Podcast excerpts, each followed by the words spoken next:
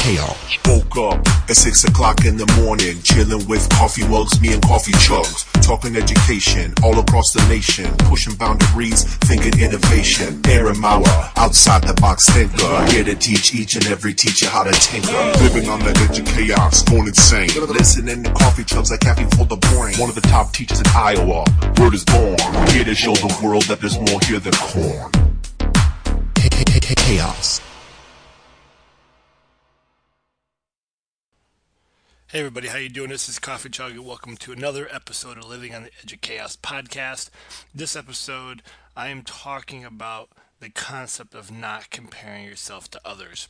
And so I recorded this after a run um, about a week ago, right before the, for the grand opening launch. And I think it's very, very important. And so I want to share that with you now. The grand opening has already come and gone. It was an amazing event. We'll talk more about that later. But I want you to realize and think about how often we actually do this. We actually compare ourselves to other people, and all it does is it wears us down. It, it, it drains our mental energy sources. It doesn't lead to to the positive outcomes that we're looking for. So check this episode out. Enjoy it. Thumbs up, reviews, ratings, all that jazz. And starting very soon, we're going to be launching a whole series of leadership in the classroom and in life. I've got some amazing interviews I cannot wait to share with you. So, one more week of me just talking to you over your cup of coffee or whatever it is that your beverage of choice might be. I want you to stay awesome. I don't want you to settle. And more importantly, I don't want you to compare yourself with anybody else but yourself. Guys, enjoy this episode, and until next week, stay awesome.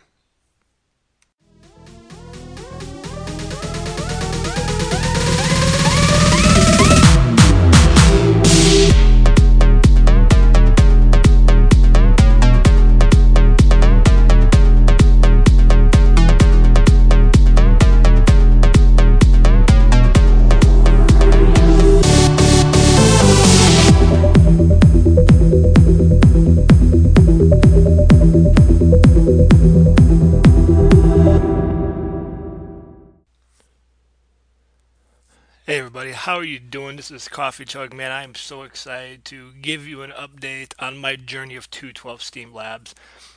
Man, I went for a run this morning. I got up at, at 3.30. I couldn't sleep. There's just a lot of things going on, getting ready for the, the space to open for the grand opening and, and learning this, this new job of mine and still trying to balance, you know, trying to be a great husband and, and uh, father at the same time. And so I was up working on the packaging and the flyer for the grand opening event, which we'll talk about here in a little bit.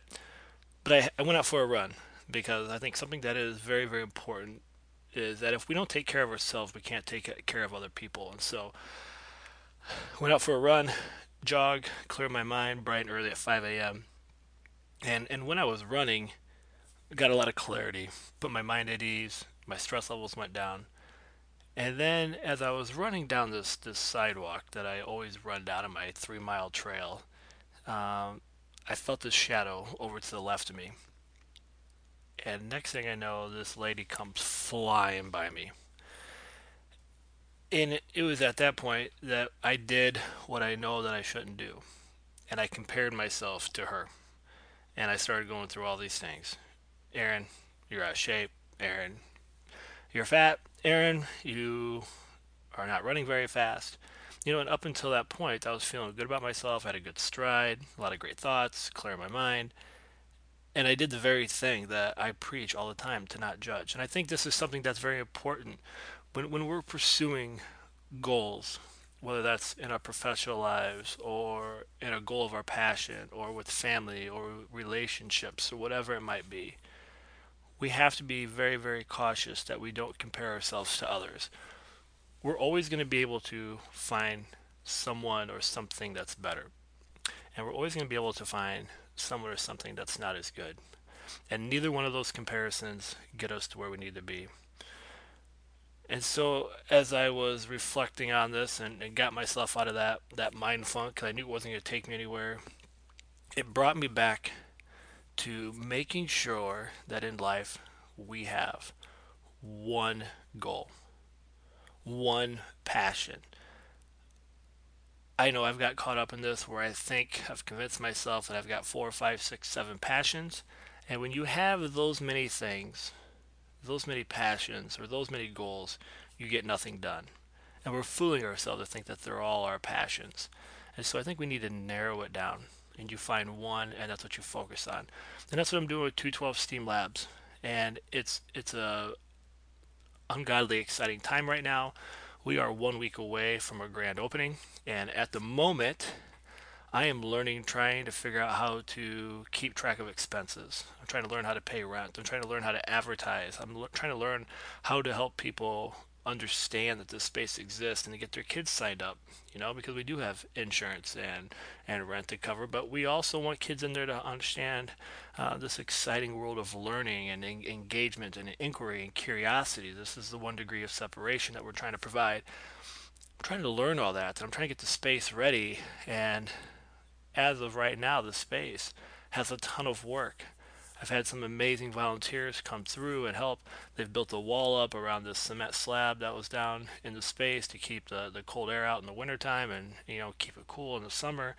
I've got another gentleman coming in so we can get the walls drywalled and textured so then I can either myself or find someone else to come in and paint we got to get all this done because I once I get that done, then I actually have to move everything in. I still got tables to build and stools to make and arrangements and getting tools hung up and, and getting everything ready because in six days we have our class, Ancient Engineering. And in seven days, we have a Friday night gathering. And in eight days, we have the grand opening where students and families can come in and, and meet and greet everything. And so this is a, a great test for me is this really my passion? And the answer is yes because it is an ungodly amount of work. It's hard it's stressful. I don't know what i'm doing. I'm relying on people. I'm gonna i'm having to ask for help which is something i'm not very good at but i'm not giving up. And thankfully as i've stated so many times i have a wife that keeps me from giving up. I have pat Bereskin at Bereskin art gallery keeping me from giving up. And it's all coming together and this is what I know that this is this is the life work that I that I know that I'm known for. I, I want to see the space thrive. I want to create this community center that brings people together where we're learning, we're engaging, we're connecting the dots of the businesses that are doing great work, the other organizations that are doing great work, the other nonprofits, and bringing it all together for people to go, you know what? There's more good than bad in the world. And I think that is a, a, fundamental key for me in terms of getting this space going. So that's where I'm at. I'm off to go get coffee. I would love to know what you think. What are your thoughts on having one goal? What are your thoughts about being laser like and into one passion? You know, and, and more importantly, making sure that you are not comparing yourself to others because it's not going to help you get to where you need to be. All right, guys. This is Coffee Chug. Till next episode, stay awesome.